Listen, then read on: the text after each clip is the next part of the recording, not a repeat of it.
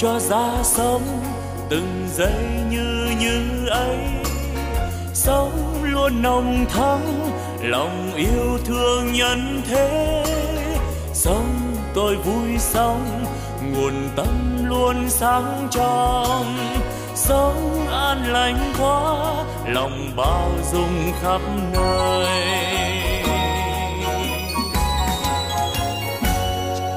Sống tôi vui sống từng giây yêu thương quá sống tháng sống vì tha nhân nên vui sống.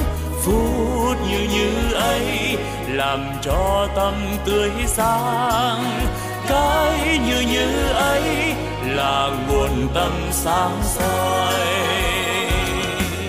La la la la la la la la la la la la la. La la la la la la la la la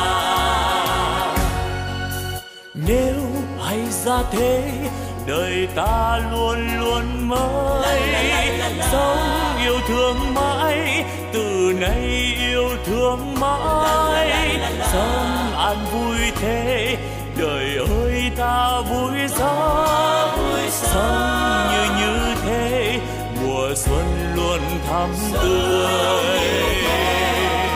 Xuân mãi thắm tươi sống như xuân mãi mình đang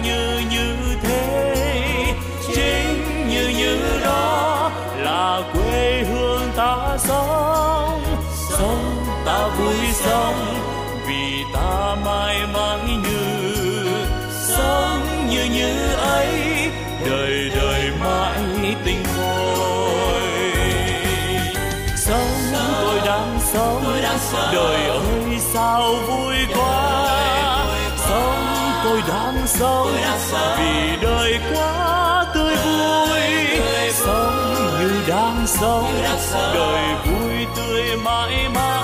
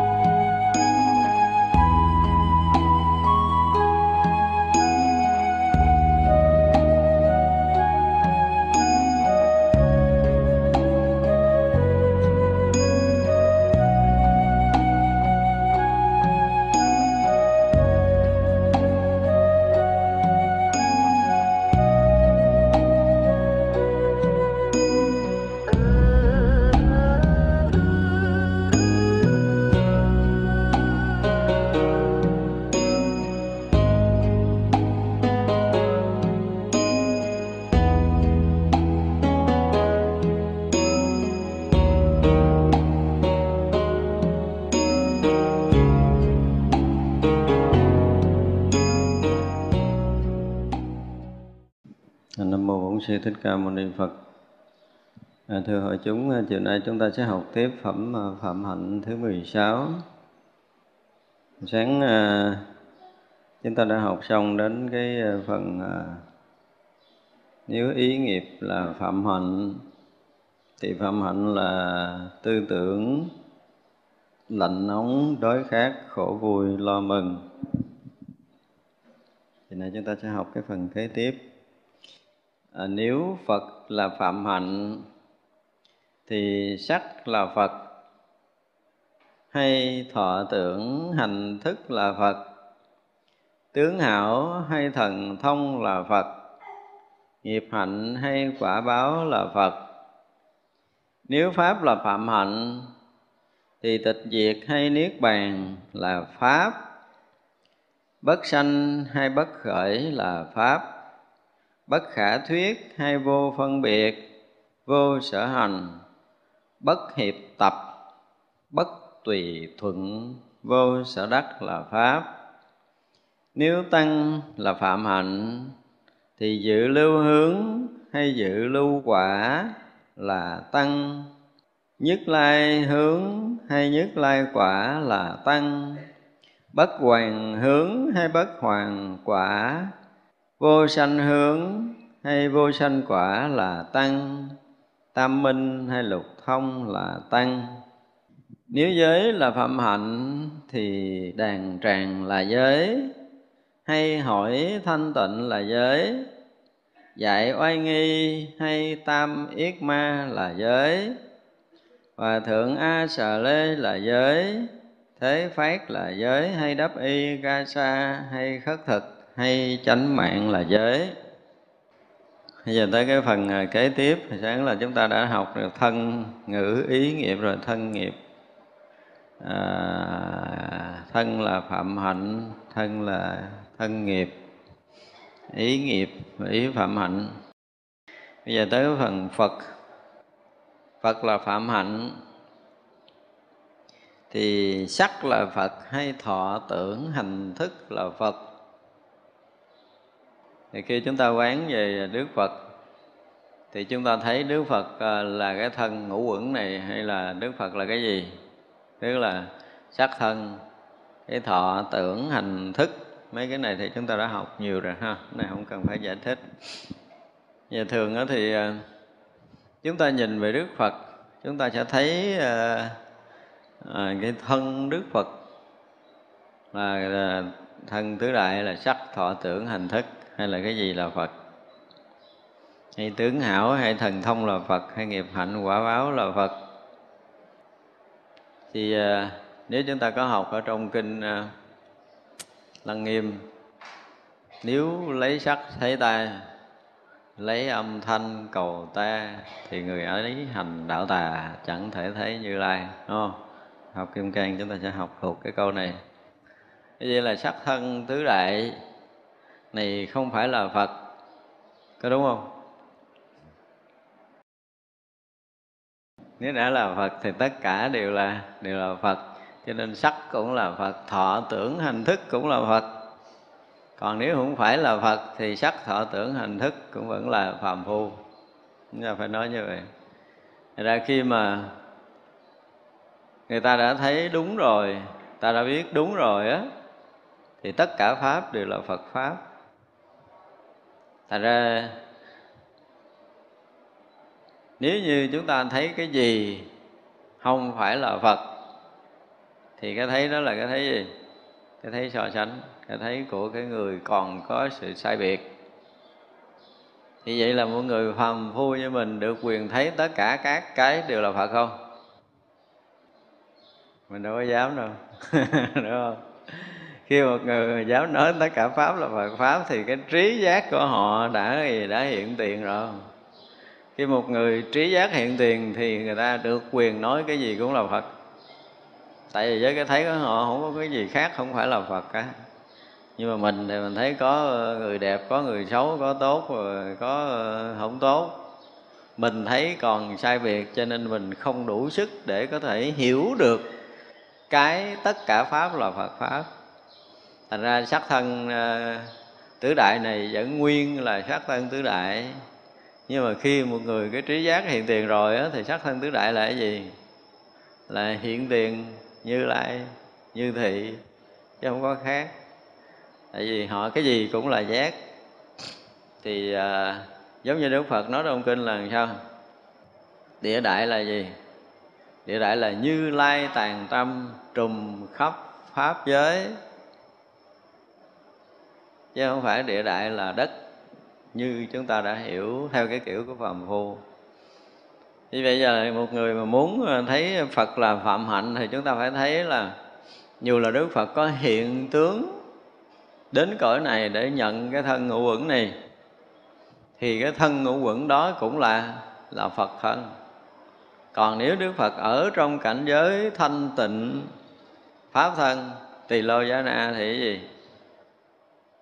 Thì cũng là Phật. Từ cái cảnh giới thanh tịnh thì lô giả na biến hiện thành một chúng sanh ở một cái cõi nào đó, thì chúng sanh đó cũng là Phật, tức là đứng theo cái góc nhìn của một người giác ngộ, thì sắc thân tứ đại này là Phật. Nhưng mà người chưa giác ngộ như mình, thì cái thân mình gồm có là ướt gồm có nóng, gồm có động à, gồm có cứng. Bốn cái đó.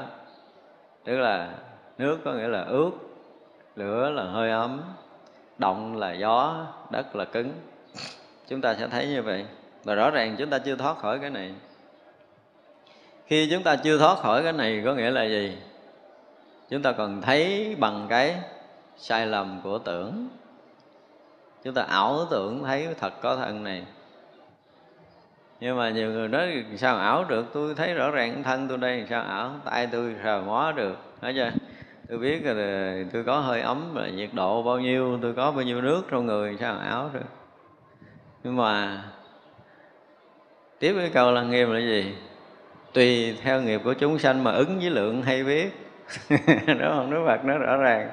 Nó như lai tàn tâm, nhưng tùy theo nghiệp của mình cái nghiệp mình mình thấy cái thân mình thật thì nó sẽ ứng với cái thật theo cái thấy riêng của mình, là cái cái lượng hay biết của mình là cái thân mình 50 kg đó là ứng với cái lượng hay biết của mình.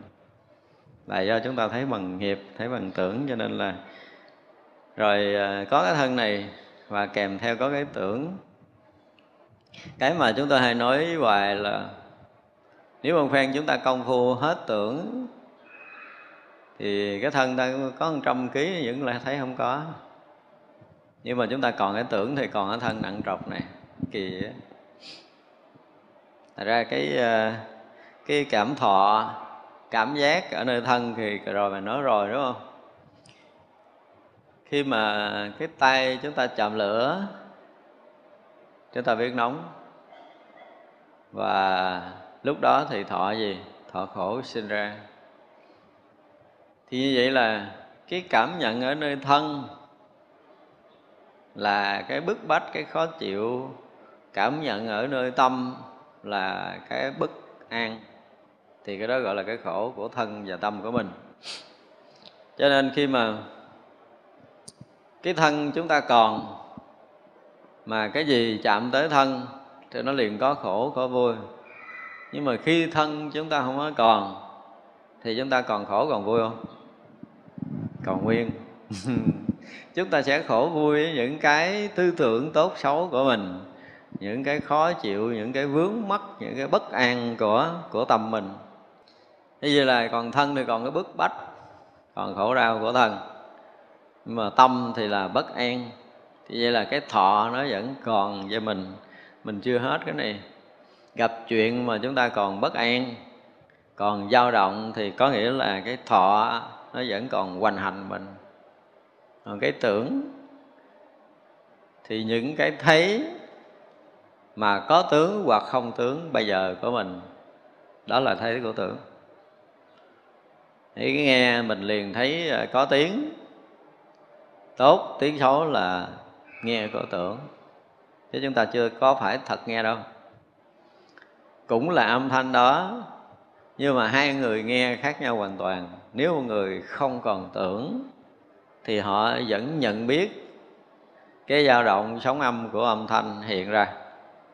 Một người còn tưởng thì họ vẫn nghe cái lời này là lời gì, tốt hay là xấu, đúng hay là sai, vẫn nghe như nhau. Vẫn tiếp nhận một duyên như nhau, nhưng mà người còn tưởng nó khác, người không còn tưởng nó khác. Còn cái hành của mình là cái gì? Những cái cùng cuộn ý niệm ở dưới mặt nước. Nguyên cái biển nước là hành. Còn những cái hòn bọt li ti nổi trên biển đó là tưởng. Cho nên mình à, hơn thua cả đời của mình chỉ bóp bể mấy cái bong bóng trên mặt biển thôi. Còn nguyên cái hành ống là nguyên cái biển đó.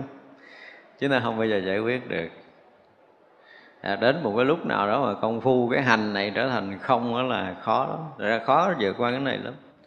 Cho nên à, khi mà chúng ta công phu chúng ta xếp dẹp được hết ý niệm rồi ha à, đồng thời chúng ta ngăn chặn đủ sức để có thể đè bẹp được cái cái so sánh phân biệt của ý thức rồi thì nó sẽ hiện ra cái à, cái tri. Giống như sáng cái ý ý là giác vậy đó cái giác đó chính là cái ý căn hiện tiền. Ý căn này nó to như cái biển vậy đó. Nước biển nó được đóng băng. Thì chúng ta thấy rõ ràng là đó là cái chỗ không động không bị sóng nước làm động. Về gì đó nó nó là giác mà nó là tri mà. Thì à, tới chỗ này ý niệm không có sinh khởi so sánh phân biệt hết rồi. À, sao vậy mình ngộ thánh rồi ta? ngộ tánh rồi. Tu thiền tu tới đây là giỏi lắm đó, chứ không phải chuyện đơn giản rồi nè. Trụ đây lâu có thần thông đúng không? Nhưng mà không phải là ngộ tánh đâu. Có thần thông nhưng không phải ngộ tánh. Đó mới là cái chuyện đặc biệt của thiền. Chứ còn có thần thông mà ngộ tánh thì chưa phải đâu.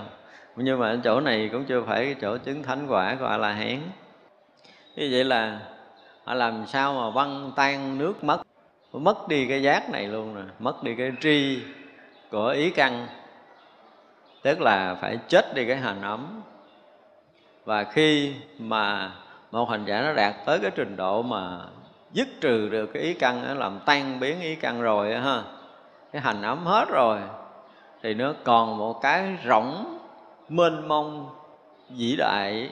Chưa từng có, rớt vô cái rỗng mà. Hồi trước giờ rõ ràng là chúng ta lắng tâm không động niệm á, thì cái không đó nó nhỏ lắm nhưng mà tới cái hành ấm mà được tan rồi hả, cái không này nó thực sự là mênh mang á.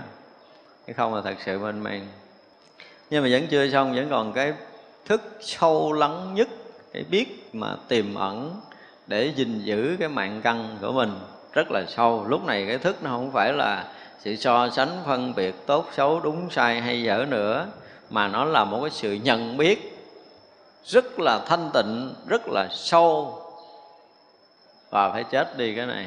Tức là dứt trừ cái mạng căn cuối cùng, tức là phá cái kiết sử cuối cùng đó. Mà muốn phá kiết sử cuối cùng đó là thánh trí sẽ sinh ra, tức là diệt trừ cái si mê mới thấy được cái bám trụ vào cái ngã nhỏ nhiệm sâu lắng nhất của mình.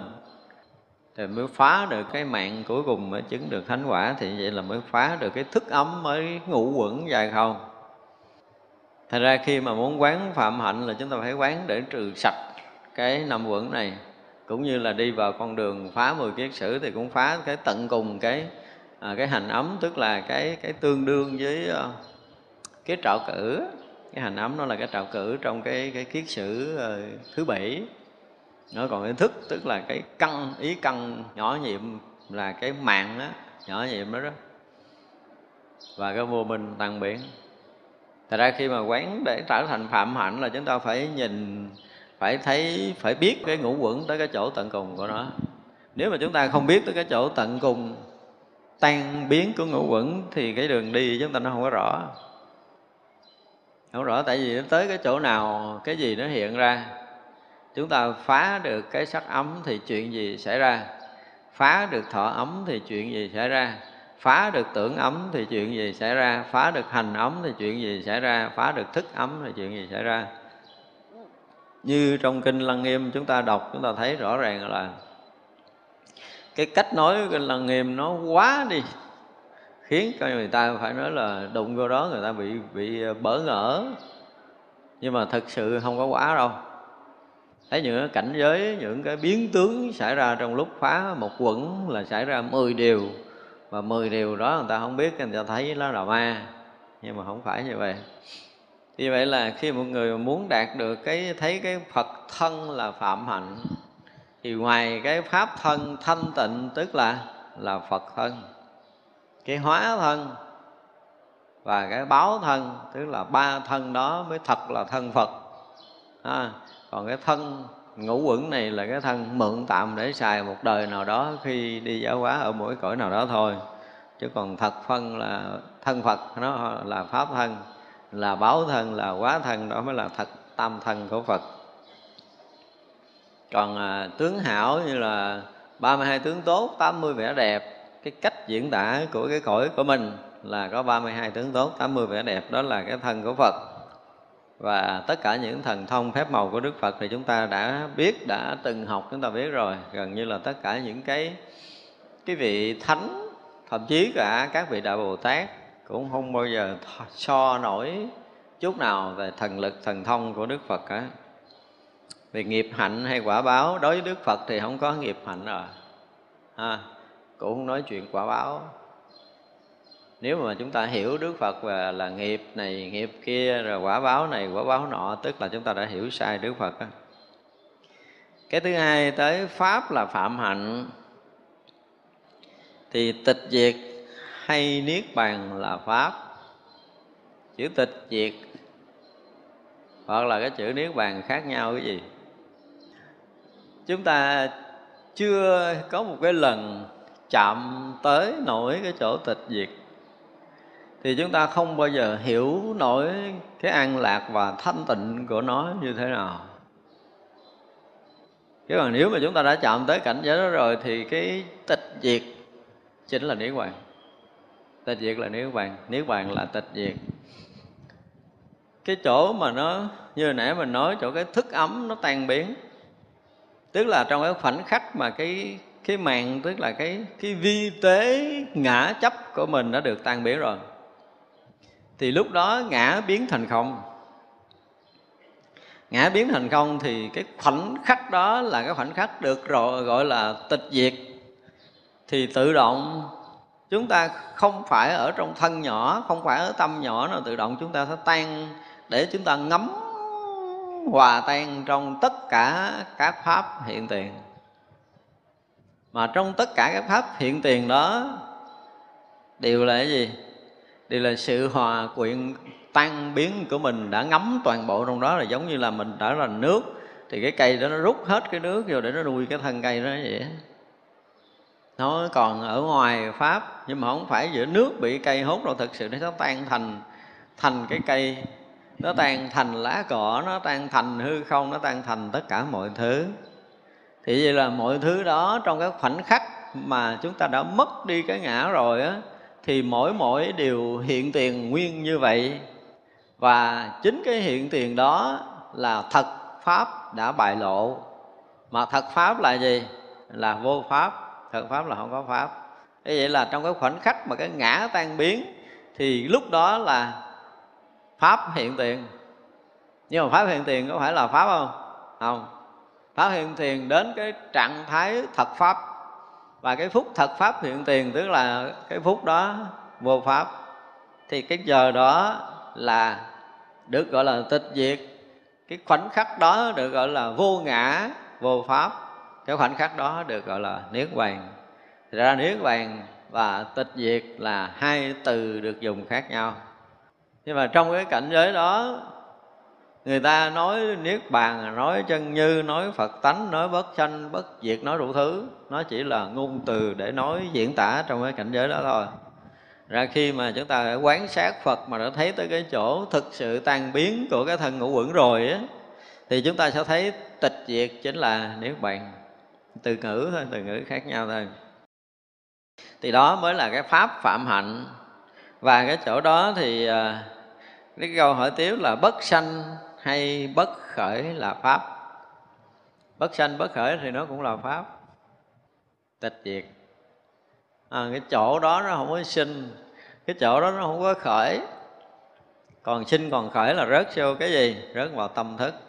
Khi chúng ta vượt khỏi cái ý căn vượt khỏi ý niệm vượt khỏi ý thức thì chúng ta sẽ chạm tới cái chỗ bất sanh bất khởi cái cảnh giới bất sanh bất khởi nó hiện tiền mà không phải là cái mà chúng ta dứt trừ, không phải cái chúng ta làm được, không phải cái do công phu mà hình thành.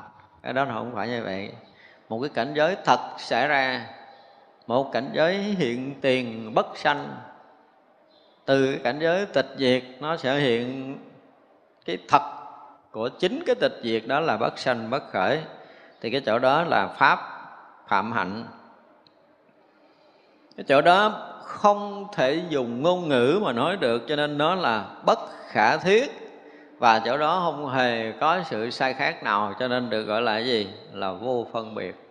Vô phân biệt không có nghĩa là mình nhìn, mình thấy cảnh duyên mình không khởi niệm, không có nghĩa là mình đang nghe mà mình không khởi niệm giống như bây giờ.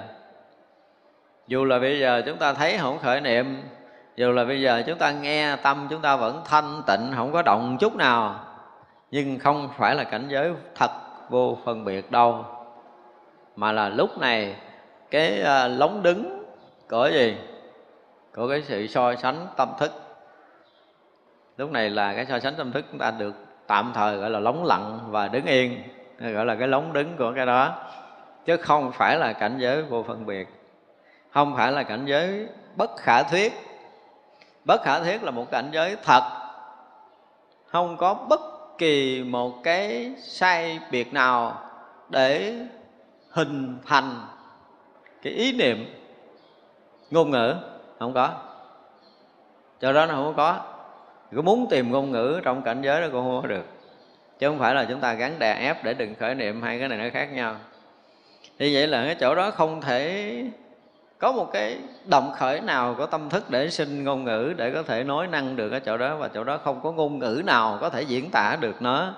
Cho nên nói nó là không đầu, không đuôi, không rước, không sao không màu, sắc, không ít, không nhiều, không lớn, không nhỏ, không sanh, không diệt, không tăng, không giảm, không cấu, không tịnh, không hết, tất cả những cái đó. Thì chỗ đó chính là cái chỗ bất khả thiết và chỗ đó thực sự nó là không có cái sai biệt nào xảy ra vì hết ý thức lâu lắm mới có thể tới đây. Còn ý thức phân biệt thì còn có sự sai biệt trong này, còn phân biệt không? Cái đó là vô sở hành. Không có làm. Không có người làm và việc để làm. Ngã và ngã sở nó tan biến rồi. Còn ngã thì còn hành, mà hết ngã thì hết hành. Hay là chỗ đó không có làm, không có tác ý thế là giống như sư đức phật nói là ta có có cái không sanh, không tác thành, không hiện hữu, không làm ra. Do có cái không sanh, không tác thành, không hiện hữu, không làm ra đó mà đức như lai nói tới cái chuyện thoát khỏi sinh già bệnh chết. Nếu như không có cái không sanh, không tác thành, không hiện hữu, không làm ra đó, thì lấy đâu đức như lai nói tới cái chuyện thoát khỏi sinh già bệnh chết? Thì chính là chỗ này. Ở chỗ này chỗ vô sở hành. Chỗ không làm ra rồi chỗ đó là bất hiệp tập. Không có hòa hiệp và không có nghiệp tập ở đây nữa. Không có tập khởi ở đây. Không có sự hòa hiệp ở đây. Chỗ đó là đã không trong, không ngoài thì không có chuyện hòa hiệp. Nói chưa? nếu mà chúng ta ví dụ như mình thấy à, có mắt mình ở đây, có hình sắc kia thì được gọi là gì? Giữa cái cái căn chúng ta và cái trần nó có sự hòa hiệp, cho nên nó, cái căn nó thấy cái trần. Thì vẫn là mình thấy và cái vật bị thấy, vẫn là cái lỗ tai mình nghe và âm thanh đang bị mình nghe và có cái gì, có cái ý thức phân biệt thì nghĩ là nó hòa, nó hiệp, nhưng mà thật sự nó cũng không hòa, không hiệp. Dù là cái hiện hữu đang nghe của mình bây giờ, thì rõ ràng là có âm thanh là mình nghe, có âm thanh mình nghe, có âm thanh mình nghe, âm thanh dứt mình nghe, không âm thanh, đúng không? Rồi thậm chí là ý thức mình nó đang phân biệt cái âm thanh này là lớn, là nhỏ, là nhanh, là chậm, là hay, là dở. Ý thức phóng vô can thiệp. Thì cái sự có căn và có thần và có thức ở đó thì người ta nghĩ là cả ba này đã hiệp lại, nó mới ra cái chuyện đó. Nhưng mà không phải. Căn là căn, nó khác với trần. Tại vì á, lúc mà mình à, đang nghe thì sao? Là mình biết âm thanh. Nhưng mà ngược lại âm thanh có biết mình không? Không, âm thanh không biết mình cho nên không có hòa được. Nếu mà nó hòa là âm thanh sẽ biết mình. Ví dụ như mình thấy hoa thì cái hoa sẽ thấy ngược lại mình mới gọi là hòa. Còn nếu như có cái thức phân biệt là là mình thấy cái hoa màu vàng, màu xanh thì rõ ràng là cái phân biệt của mình là nó cũng đang biết cái hoa mà nó đang biết cái cái thấy nhưng đằng này á, thì cái lúc mà đang phân biệt cái hoa màu vàng á, thì nó biết cái thấy không? Không nó biết một bên, nó biết một chiều, biết một hướng, biết một phía. Nó vẫn đang hướng ở ngoài để nó biết. Rồi cả ba này nó không có hiệp nhau được, nó không có hòa, nó cũng không hiệp. Còn cái chỗ mà tịch lặng kia thì có hòa, có hiệp không? Không. Chỗ tịch lặng kia, cái hiện tiền là tất cả thì không có cái chỗ nào không có cái tịch lặng hiện tiền. Nhưng mà cái tịch lặng hiện tiền đó làm cho hoa này nó hiện cái màu vàng, làm cho lá này nó hiện cái màu xanh, làm cho hư không này nó hiện cái rỗng. Nhưng mà cái hư không này không phải là cái tịch lặng. Cái hoa này cũng không phải là cái tịch lặng, cái lá này cũng không phải tịch lặng. Cái lá này đương nhiên nó là cái ảo tướng để sanh ra cái màu xanh đó, hoặc là ảo tướng để sanh ra cái hoa hoặc ảo tướng để sanh ra hư không. Nhưng mà tịch lặng vẫn là tịch lặng, không phải là tất cả những cái ảo tưởng này. Cho nên không hòa, không hiệp được. Chỗ đó không có gì. Nhưng mà không có cái gì ra ngoài chỗ đó. Nó có những cái nói mà nó ngược ngược, ngạo ngạo như vậy, chúng ta phải hiểu được. Nếu mà chúng ta biết được tới chỗ này thì rõ lặng, mênh mông, hiện tiền chỗ đó nó không có hòa, không có hiệp với ai, không có tập khởi với bất kỳ cái duyên gì không do duyên để nó khởi. Cái rõ biết này nó không có do duyên. Tất cả cái duyên đều ở trong cái rõ biết. Hay là tất cả cái duyên đều là cái rõ biết. Cái duyên đó là cái biết ở đó. Ở cái chót lá thì cái biết ngay chỗ chót lá, mà cái cành lá, cái cọng lá cái cuốn lá thì có rõ biết ở chỗ cái cuốn lá. Cái rõ biết ở cái cuốn lá và cái chót của lá hoặc là đoạn giữa của cái lá đó, ba cái rõ biết đó khác nhau hay giống nhau. Giống nhau hay khác nhau?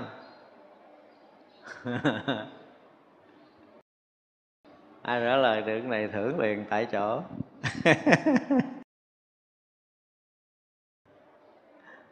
Chúng ta thấy được một cái điều kỳ lạ là ba cái chỗ đó được chúng ta biết một lượt á. Ví dụ như 100 cái hoa ở đây chúng ta biết đủ 100 cái một lượt. Không thể nào biết trước biết sau được đâu. Thì vậy là cái biết của hoa, biết của lá với 100 hoa 100 lá ở trước mặt mình, thì cái biết này giống nhau hay là khác nhau ở từng nơi đó? Ở mỗi một cái nơi biết đó đó là giống nhau hay khác nhau? giống nhau hay khác nhau chứ. Chúng ta học thiền lâu nay, con trả lời được cái câu này cho đúng rồi. Ở giờ xưa tôi nói có ông thầy kia mới vừa hộ đạo, tôi hỏi một cái, đứng đứng trồng liền. Nó không nói được cái chỗ này đâu. Không nói được, tôi xuống tôi lại không liền người ta không nói không được rồi không có lại. Thiếu không nhận lại. Giống nhau hay khác nhau? Giống nhau? Ví dụ như cái lá nhọn à, cái cái cái cọng lá thì nó hơi dài rồi cái cái hoa này nó bầu bầu. Thì chúng ta biết ba cái này nó khác nhau hay là là giống nhau? Ba cái này khi mà cái biết chúng ta hiện ở đó là nó đang khác đúng không? Nó đang khác. Nó thì cái hiện của chúng ta nơi cái chót lá là nó nhọn mà nó nhỏ cái hiện của chúng ta ngay chỗ cái cành này cái cái cái, cái cuốn lá thì nó hơi to nó dài hơn đúng không? Cái hiện của chúng ta nơi cái cái cái cái hoa thì cái cánh nó hơi cái tròn tròn. Thì rõ ràng là cái hiện ba nơi đó là giống nhau hay khác nhau. Thật ra có cái có khi chúng ta không phân biệt thì chúng ta mới biết khắp. Còn nếu mà chúng ta phân biệt là chúng ta biết có cái chót lá thôi hoặc là chúng ta biết có cái cuốn lá thôi hoặc là chúng ta biết có cái cái cái cành hoa. Chứ còn nếu mà đưa cái phân biệt vô là chúng ta biết một nhưng mà mất cái phân biệt là chúng ta biết hết. Đúng không? Nhưng mà cái không phân biệt này thì mình tưởng á, mình tưởng, khi mà mình chưa tới đó thì mình sẽ tưởng là nó chỉ là một thôi. Có nghĩa là nó giống nhau. Nhưng mà nó giống nhau thì nó ví dụ nó biết cái hoa và biết cái đồng hồ. Và biết cái bàn. Biết cái bộ dáng ở phía trước. Thì mỗi cái biết này nó có cái sự sai khác. Cái biết này nó chỉ gói gọn trong cái hoa. Chứ nó không phải cái biết này nó truyền qua bên kia. Trong khi chúng ta biết hoa, biết đồng hồ, biết cái bàn, biết tất cả là biết một lượt. Nhưng mà cái biết một lượt đó thì mỗi một nơi nó đều biết giống nhau hay khác nhau mỗi một nơi nó đều biết như cái nó đang biết. Chứ nó không có giống cái kia mà nó cũng không khác cái kia. Nó không cái chuyện hiện tiền đó thì nó ở đó. Và nó ở đó chính là cái biết của cái đó, chứ nó không có thể so sánh là giống hoặc là khác được. Nhưng mà nó hoàn toàn không phải cái biết kia, mà nó cũng không khác cái biết kia, tại vì nó đang hiện tiền. Ở cái nơi nó đang hiện tiền và nó hiện tiền, ở cái nơi đang hiện tiền thì nó không có so sánh gì. Nếu mà nó so sánh là nó sẽ sẽ không phải là cái biết thật. Nhưng mà không so sánh thì mọi cái đều hiện tướng sai biệt. Cái tướng tất cả mọi thứ đều sai biệt. Nhưng mà hiện tiền tất cả các tướng sai biệt đó là mình. Mà mình thì không có bất kỳ một cái sự sai khác nào. Thì vậy là biết giống hay biết khác? Giống cũng không trúng mà khác cũng sai. Khác cũng không trúng nữa. Thì vậy đó là cái gì? Không nó chính là là như vậy á. Như vậy đó. Cho nên là đâu có sai khác gì đâu. Nó chính là như nó. Tại vì cái biết như ở ngoài chót lá cũng như cái biết trong cuốn. Nó chỉ là cái biết ở chỗ đó và cái biết trong cuốn lá cho nó không có thể khác được nó không có khác mà nó cũng không giống được, nó là như nó đang hiện. Thì nó hiện trong cái hoa, thì nó như hiện ở cái hoa, nhưng mà nó hiện ở cái bàn thì nó như hiện ở cái bàn. Chứ nó không có thể nói là cái biết ở cái bàn nó giống như cái biết ở hoa là không đúng. Thì chúng ta sẽ bị rớt xuống cái tầng ở tâm thức. Chúng ta rớt tầng tâm thức thì nó sẽ rớt xuống cái so sánh. Cho nên là đã khi mà biết như thật pháp thì là hiện tiền như vậy chứ không có sự sai khác nhưng mà không có bất kỳ cái gì giống với cái gì. Không có cái gì giống với cái gì. Nhưng mà không có cái gì khác với cái gì. Và giống cũng như khác đều không phải cái cái biết như thật. Cái biết như thật là như thật hiện hữu. Và như thật hiện hữu thì không thể giống, không thể khác được. Giống không được, khác không được cho nên mình nói là giống ờ, nhau hay là khác nhau thì là cái bẫy. Ai rớt vô bẫy này thì sẽ ờ, hình, hình như giống hình như giống nhưng mà hình như khác đúng không? Hình như giống hình như khác là cũng phải rớt vào tâm thức để mà so sánh rồi. Mình thấy giống thấy khác có nghĩa là mình rớt vào tâm thức. Thật ra là gì? Nó không hòa không hẹp nó không có tùy thuận nó tùy thuận không tùy thuận cái gì trên không cho duyên mà nó biết đâu, nó nó là cái biết. Cho nên là duyên như thế nào nó sẽ biết như thế đó. Nó đã biết cho nên rất cái duyên vô thì nó hiện cái duyên nó ra, chứ không phải là do đợi có đợi có âm thanh mình mới nghe. Không phải như vậy. Cái nghe của mình nó sẵn âm thanh lọt vô cái cái chỗ nghe là mình nghe. Như vậy là cái âm thanh rớt vô cái chân trời rõ biết thì cái rõ biết nó nó sẽ rõ biết âm thanh. Nó là đúng cái kiểu cái kiểu nói của cái rõ biết đó nó đang ở đây. Cho nên lọt âm thanh vô thì nó liền rõ biết. Lọt hình sắc vô nó liền rõ biết. Thấy chưa? Thì ra là tất cả các pháp lọt vô trong cảnh giới của chính nó nó liền hiện tất cả hình sắc đó ra, tất cả âm thanh đó ra, tất cả các pháp đều được hiện ra trong cái đang rõ biết hiện tiền đó. Thì vậy là hiện tiền đó giống như cái có sẵn, đúng không? Mọi duyên nó tới thì cái cái đó nó hiện ra giống như là nước. Thì cứ là cái gì mà rớt xuống đó thì cái đó nó bị nhúm ướt. Giống như bây giờ mình à, mình thấy cái trắng trắng đó, mình không biết cái gì, mình đưa tờ giấy xuống, tờ giấy bị ướt, thì mình biết đó là nước. Thì giấy bị ướt bởi cái tính ướt của nước, đúng không? Giống lửa đang cháy đưa tờ giấy vô nó bị phật lửa liền. Thì vậy là tờ giấy chạm vô lửa tờ giấy bị cháy. Lửa nó vốn cháy sẵn đúng không? Chúng ta phải xác định những cái điều này thấy vậy đây là những cái chuyện nó rất là bình thường. Học phật những cái chuyện này rất là bình thường. Nhưng mà hiểu cho rõ cái chuyện này là hơi bị bất thường. Không phải dễ hiểu nó đâu. À, thấy vậy chứ mà nó khó hiểu lắm. Nếu mà chúng ta đem ra giải thích cái chỗ mà cái chỗ gọi là không tùy thuận này nó khó khó nói lắm. Nhưng mà thật sự cái biết này nó không do duyên để mà nó biết. Giống như cái vui của mình á, không có duyên cả vì thực sự mình không có phiền não. Khi mình sạch phiền não rồi, cái cái an lạc, cái giải thoát nó hiện tiền.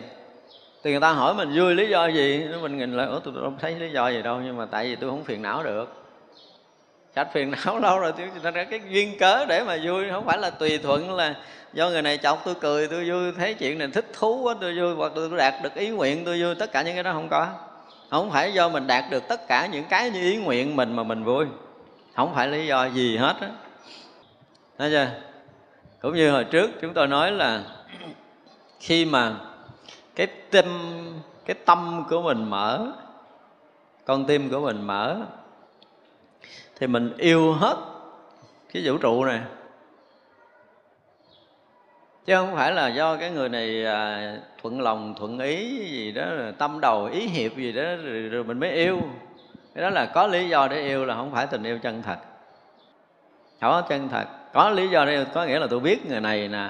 Người này là là tốt bụng nè người này là chiều ý tôi nè tôi muốn gì họ giúp tôi hết cái đó. Họ lo lắng họ bảo bọc tôi rồi cả đời họ quan tâm họ chăm sóc tôi cả đời cho nên tôi yêu họ.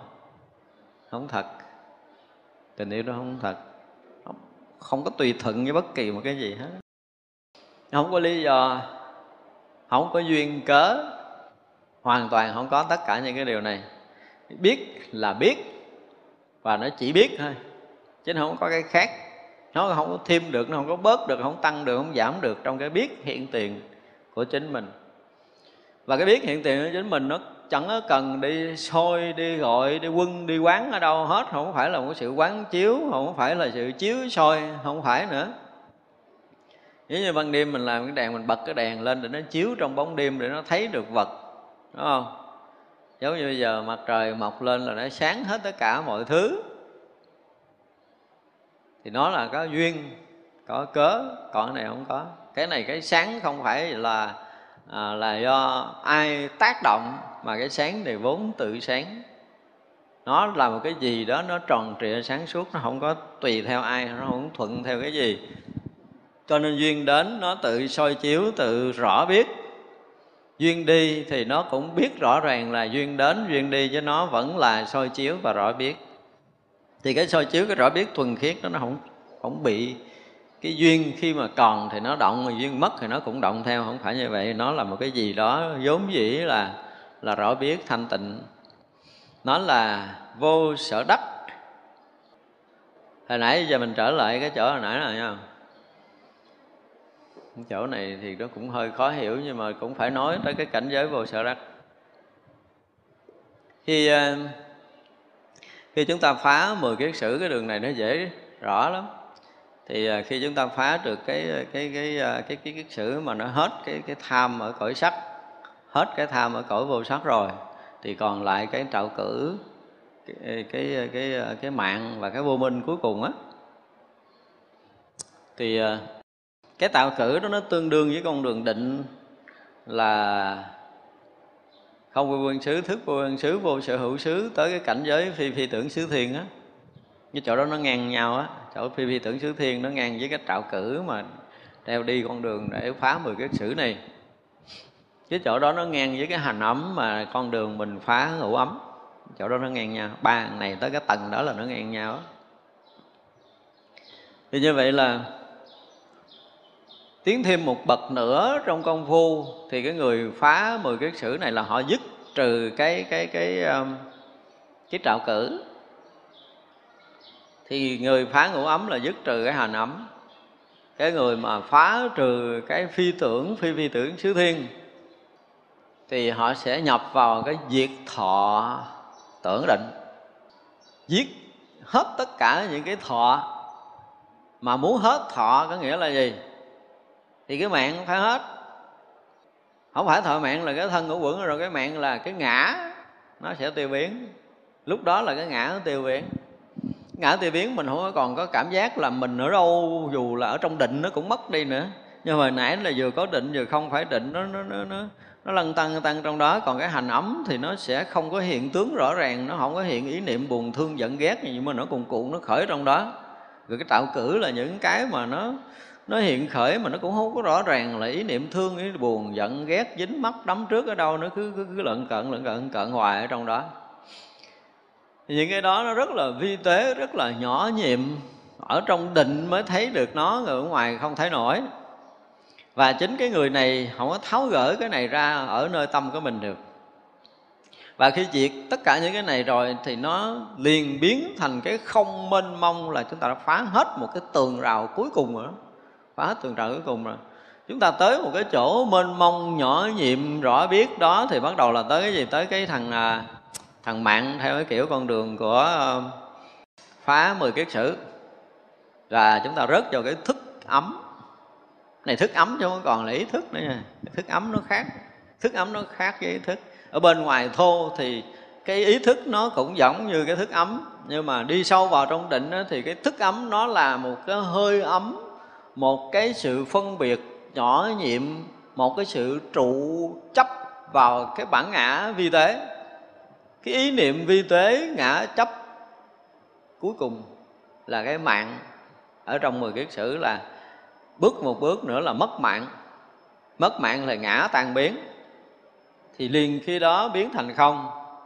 Thì cái thức này nó cũng chết, thì cũng biến thành không. Anh kia diệt thọ, diệt tưởng, đạt cho cái định thì cũng thành không. Ba ông này tới điểm như nhau. Tới điểm như nhau thì là toàn cái pháp giới này như nãy mà nói là chúng ta có một cái thoáng. Cái phút mà tan cái bản ngã thì không còn bám trong cái định nữa. Cái rỗng lặng, thanh tịnh, mênh mông, rõ biết nó nó tan luôn. Chúng ta một thoáng mất đi cái cái cái biết hiện tiền luôn, mất hoàn toàn. Thì nó có một cái thoáng gần như là chúng ta bị chơi vơi giữa trời không hả? Chỗ này mới chính là cái chỗ vô sở đắc à. Không có cái gì là được, là không được. Đây không có cái chỗ bám, không có cái chỗ trụ, không có cái chỗ đất thực sự là một cảnh giới là không có chỗ để bám chấp. Nó hoàn toàn không có chấp ngã được nữa. Và cái pháp hiện thì nó không có chấp pháp được nữa. Cái ngã mất rồi thì không có còn cái chỗ chấp pháp. Như vậy là cả ngã, cả pháp thì nó hoàn toàn rớt vào cái cảnh giới vô tướng. Cái phút chốc này, hành giả là chết hoàn toàn. Chết hoàn toàn cho nên là mạng căn gì cũng chết hết bên kia là diệt thọ tưởng định bên đây là diệt cái mạng cuối cùng, phá đi cái vô minh tận cùng để mà chứng quả a la hán chỗ này phá luôn cái ngũ quẩn để ngũ quẩn thành không, phá luôn cái thức quẩn để ngũ quẩn thành không. Bên kia chứng diệt thọ tưởng định theo con đường định kia Bây giờ là cái cảnh giới này hoàn toàn chúng ta mất đi một cái gì đó. Mất hoàn toàn những cái quen thuộc hằng hà xa số kiếp của mình, Từ thô cho tới tế, hoàn toàn mất hết. Thì cái chỗ cuối cùng của mạng căn là cái, chứng được cái lộ tận căn, Tức là không còn rò rỉ một ý niệm nào để sinh khởi cái thọ mạng lại được. Hết rồi. Ở cõi sắc vẫn còn, ở cõi vô sắc vẫn còn, thọ mạng mà tới đây rồi nó phá sạch luôn tất cả những cái gì bám chấp trong tam giới là tam giới tự nhiên rỗng lặng, mênh mông, lạ thường lắm. Như một cái sự bùng nổ tan biến. Giống như mấy nhà gì đã chế bên nguyên tử rồi cái nguyên tử nó nổ một cái là là kinh hoàng lắm. Nhớ chưa? Vậy là chúng ta còn một cái nguyên tử cuối cùng bị nổ để tan thành hay không? Tan mất ngã. Ra cảnh giới của vô ngã là một cảnh giới thật sự kinh khủng, mà nó chấn động cả trời người ví dụ mình không có tưởng nổi là cái phút chốc một vị a la hán chứng thánh quả, họ nó chấn động tam giới này chứ đâu bình thường đâu. Người ta không biết nổi cái phút này. Rồi có mấy ông mà tu thiền á, nhiều khi ờ, không biết cái gì cho chê a la hán thấy tức cười. Cho nên cái chuyện mà lầm lẫn là chúng ta mới mốt học lại cái cái cái sử ba ba vị tổ, mình sẽ nói những cái lầm lẫn này. Chính do cái thấy biết lầm lẫn này mà chúng ta ra có cái có những cái cách nói chuyện về thiền tông nó như là ngang tàn ngang bướng mặc dầu đã tới chỗ này rồi nhưng mà có rất là nhiều vị thiền sư sau khi ngộ lên núi tới 40 năm, 50 năm sống riêng một mình mình nhiều năm mới làm việc Phật sự được. Là lý do tại sao? Đừng có nhận ra được. Một phen chết lặng rồi gần như mọi cái nó sống trở lại như cũ. Không có dứt trừ được lậu hoặc. Và khi các vị biết mình như vậy rồi nhưng mà tất cả những cái hoạt nghiệp chưa hết đó, các vị không dám làm Phật sự đâu. Quốc sư Huệ Trung rất giỏi nhưng mà trước đó 40 năm đã ngộ rồi phải lên núi 40 năm. Như vậy là lên núi để làm cái gì? Để đi sống cho nó sạch hết. Để hòa tan thực sự thành cái cảnh giới vô ngã. Chứ không phải chuyện đơn giản mới có thể làm được. Là ra cái cái vô sở đắc đó là một cái cảnh giới không còn bám chấp không còn trụ giữ được ở đâu hết đó. mới đầu mình à, cảm giác là mình không có trụ, nhưng mà rồi là mất luôn cái trụ, cái bám. Lúc đầu mình có cái cảm giác là mình không có bám được, nhưng mà sau cái không bám được nó cũng phải phải thà không nữa. Không luôn cái không bám, không luôn cái không trụ để rớt vào cái cảnh giới vô sở trụ đó đó. Không luôn cái được cái đất thì đương nhiên là không có được đất rồi, đã tan biến mình thì cái chỗ được chỗ đất hoàn toàn mất thì đó là một cái cảnh giới. Cho nên đó mới là thật pháp. Đạt tới chỗ đó là phải đạt tới tịch diệt, đạt tới niết bàn, đạt tới bất sanh, bất khởi. Đạt tới cái ờ, vô thuyết, vô phân biệt, vô sở hành, bất hiệp và đạt tới vô sở đắc thì cái đó là pháp. Cái pháp phạm hạnh là phải đạt tới cảnh giới này. Nếu tăng là phạm hạnh thì dự lưu hướng hay dự lưu quả là tăng? Nó là cái gì? Cái quả thánh thứ nhất là tu đà hoàng. Tu đà hoàng là dự lưu. Có chỗ gọi là nhập lưu. Có chỗ gọi là nghịch lưu nữa chứ. Nghịch lưu tức là nghịch con đường sinh tử, dự lưu tức là dự vào dòng thánh. Dự vào dòng thánh. Thấy chưa? Hoặc là nhập vào dòng thánh, nhưng mà dự lưu hướng có nghĩa là gì? Nó có một cái số từ ngữ khác gọi là cái noãn xanh cái noãn xanh tu đà hoàng, tức là cái hơi ấm. Ví dụ, mình lấy cái cái cái phá mười kiết sử mình nói để cho nó dễ hiểu. Tức là ba cái kiết sử đầu tiên là cái gì? Ba kiết sử đầu tiên là nghi, là cái gì? Là thân kiến, là giới cấm thủ. Đúng không? Thì vậy là chúng ta đang dần dần mà thấy được sự thật, cho nên cái nghi nó mỏng đi, mà nó chưa hết. Rồi lần lần chúng ta hiểu được sự thật về cái thân này, để cái cái cái cái chấp trước về cái thân kiến của chúng ta nó cũng mỏng đi. Thấy chưa? Rồi cái thấy sai trái, tức là cái giới cấm thủ cái thấy sai việc cái cái đó nó cũng lần lần nó nó mất đi thì vậy là cả ba cái này nó mỏng mỏng mỏng. Tức là là chúng ta đang chuẩn bị bước vào cái cảnh giới tu đầu hoàng, gọi là hướng, dự lưu hướng. Tức là chúng ta đang hướng tới, đang sắp sửa. Cái hơi ấm đó bắt đầu nó xảy ra ở nơi thân tâm mình. Nó có một cái dự báo trước. Trước khi chứng quả tu đầu hoàng, thì nó có cái dự báo trước là cái gì? Là mình thấy gần rõ hết rồi, mình gần hết nghi rồi. Nhớ chưa? Mình thấy gần rõ hết rồi, mình không còn lậm ở thân này nữa mình thấy gần rõ hết mọi chuyện rồi, cho nên mình không có kẹt trong cái cái giới cấm thủ nữa. Mình thấy rõ ràng nó như một cái màn mỏng sắp sửa được tan biến đó gọi là dự lưu hướng sắp sửa rồi đó. Nhưng mà chưa? Cho tới cái hoàn toàn chúng ta tự dưng, chúng ta hết nghi là do chúng ta thấy rõ cái thân này là là ảo và cái sự chấp trước mê lầm ở trong cái giới cấm thủ mất đi hoàn toàn. Thì vậy là đối với Phật pháp của mình bây giờ không còn chỗ để nghi kỵ nữa. Hết rồi. Dù là mình chưa thật chứng được quả a la hán nhưng mà đối với mình cái quả a la hán mình không còn có một chút nào nghi ngờ hết đó thậm chí cả quả vị phật với mình mình không còn nghi. Mặc dù mình chưa tính tới, hết cái nghi. Đối với tam bảo là không có còn có một mãi may nào nghi ngờ nữa. Hết cái chuyện phật pháp rất rõ mặt, trước mặt của mình. Chỗ này rất là rõ ràng thì đây cũng tương tự. Chúng ta dùng chữ tương tự nhưng mà không phải nha. Tương tự như mỗi người mà ngộ thiền, vượt hơn cái tầng của giải ngộ.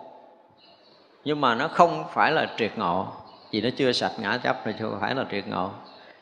Thì cái chỗ này là nếu mà hết cái đời của mình mình phá được cái nghi, mình nó sống trọn trong tam bảo, không bao giờ còn bị lui sụp nữa và cái chuyện chắc chắn chứng quả thánh là sẽ xảy ra với mình. Dù đời này mình tu dở mà không chứng thánh mà chắc chắn đời sau đời sau đời sau nữa mình sẽ chứng thánh. Như vậy là khi một người đã chứng quả tu đà hoàng ở đây á là họ thừa sức để biết được ngày chết ngày sống của họ rồi đó nha. À, không phải đơn giản những người chứng quả tu đà hoàng là cái chuyện sanh tử chưa chưa được nói là tự tại. Nhưng mà họ ở cái quả vị tu đà hoàng á thì không còn lầm sinh tử nữa. Không còn lầm lẫn, không còn mê mờ trong cái việc sinh tử nữa. Tỏ tường thì mình à, thành cái gì thì mình chưa biết, nhưng mà tới đây rồi á, thì mình gần như người đã thấy đường đi lối về. Chưa có rõ ràng, chưa có chưa có được tự tại. Nhưng mà cái phút cuối á, cái khả năng họ có thể biết trước được cái việc sống chết mình vài ba tháng là tỉnh queo à cho nên rất là nhiều chuyện người cứ nói đi nói lại những cái người mà biết chết trước ngày chết, rồi à, nói một bài thơ trước khi chết, thế này thế kia ha.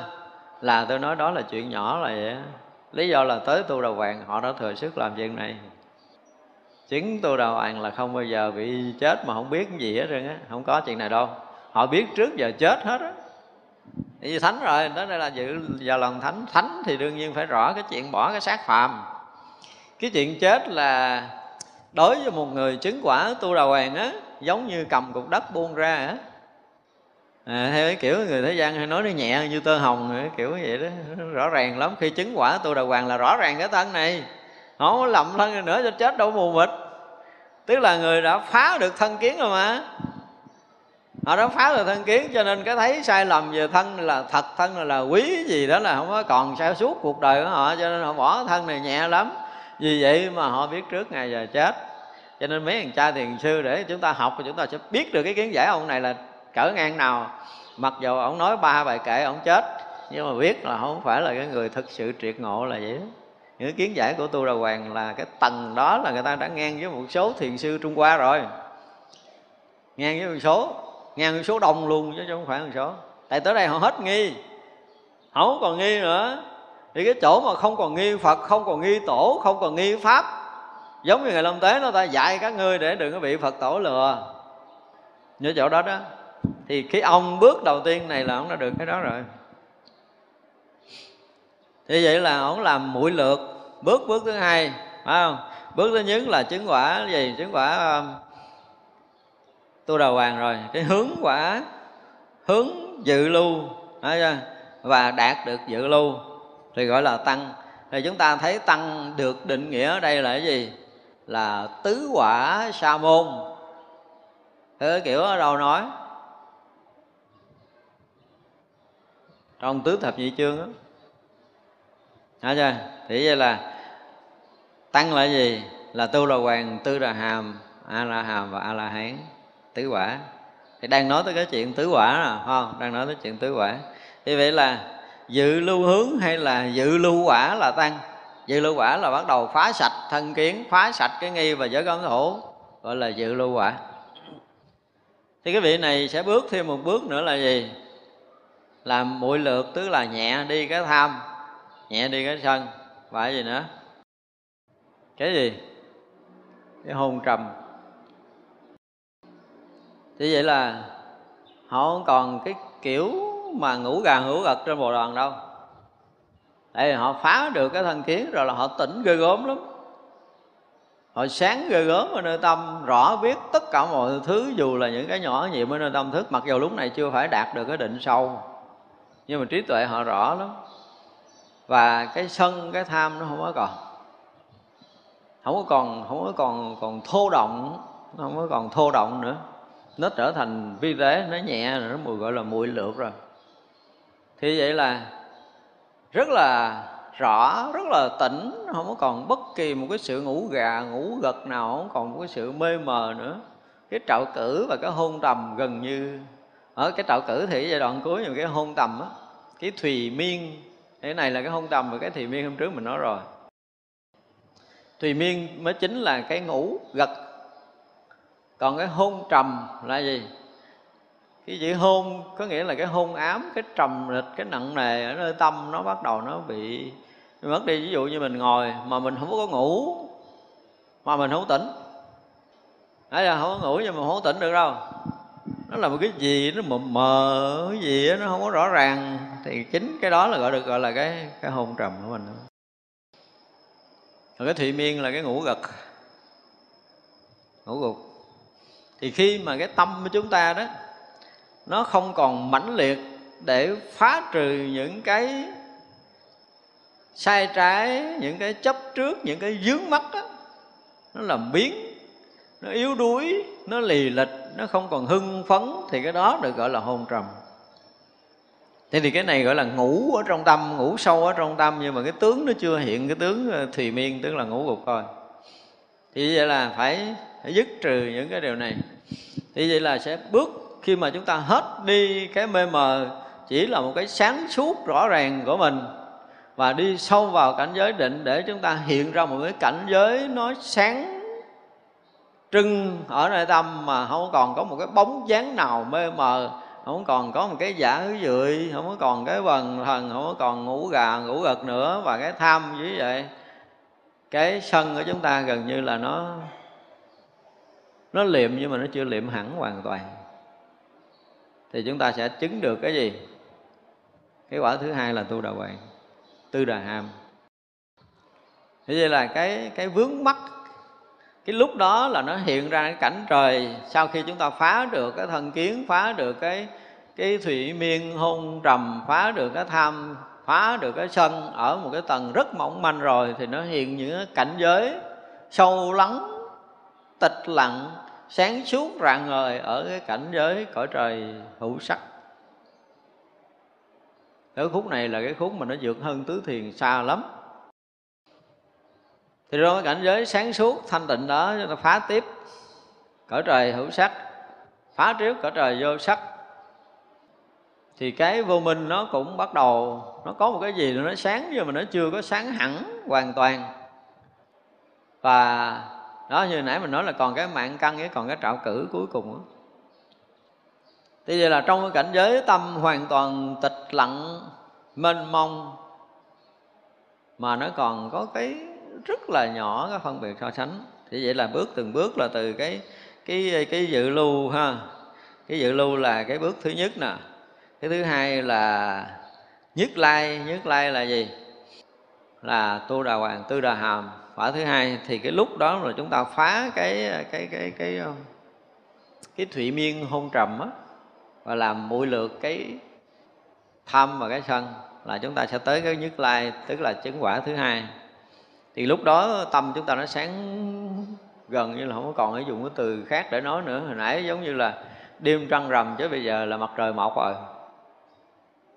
Cả ngày lẫn đêm rất là rõ mà những cái cảnh giới những cái sắc tướng nó dùng cái từ là cái gì nó nó kỳ diệu lắm. Mọi cái hiện tướng không phải là những chúng ta thấy ở cái cõi này hết rồi. Những cái thấy, những cái nghe chúng ta nó trong sáng rạng ngời ở một cảnh giới, ở một cái tầng khác khác. Nó không phải là cái tầng tầng người. Tất cả những hình sắc mà chúng ta đã thấy, những cái gì chúng ta nghe nó trở thành một cái gì nó kỳ diệu lắm, nó không còn bình thường nữa.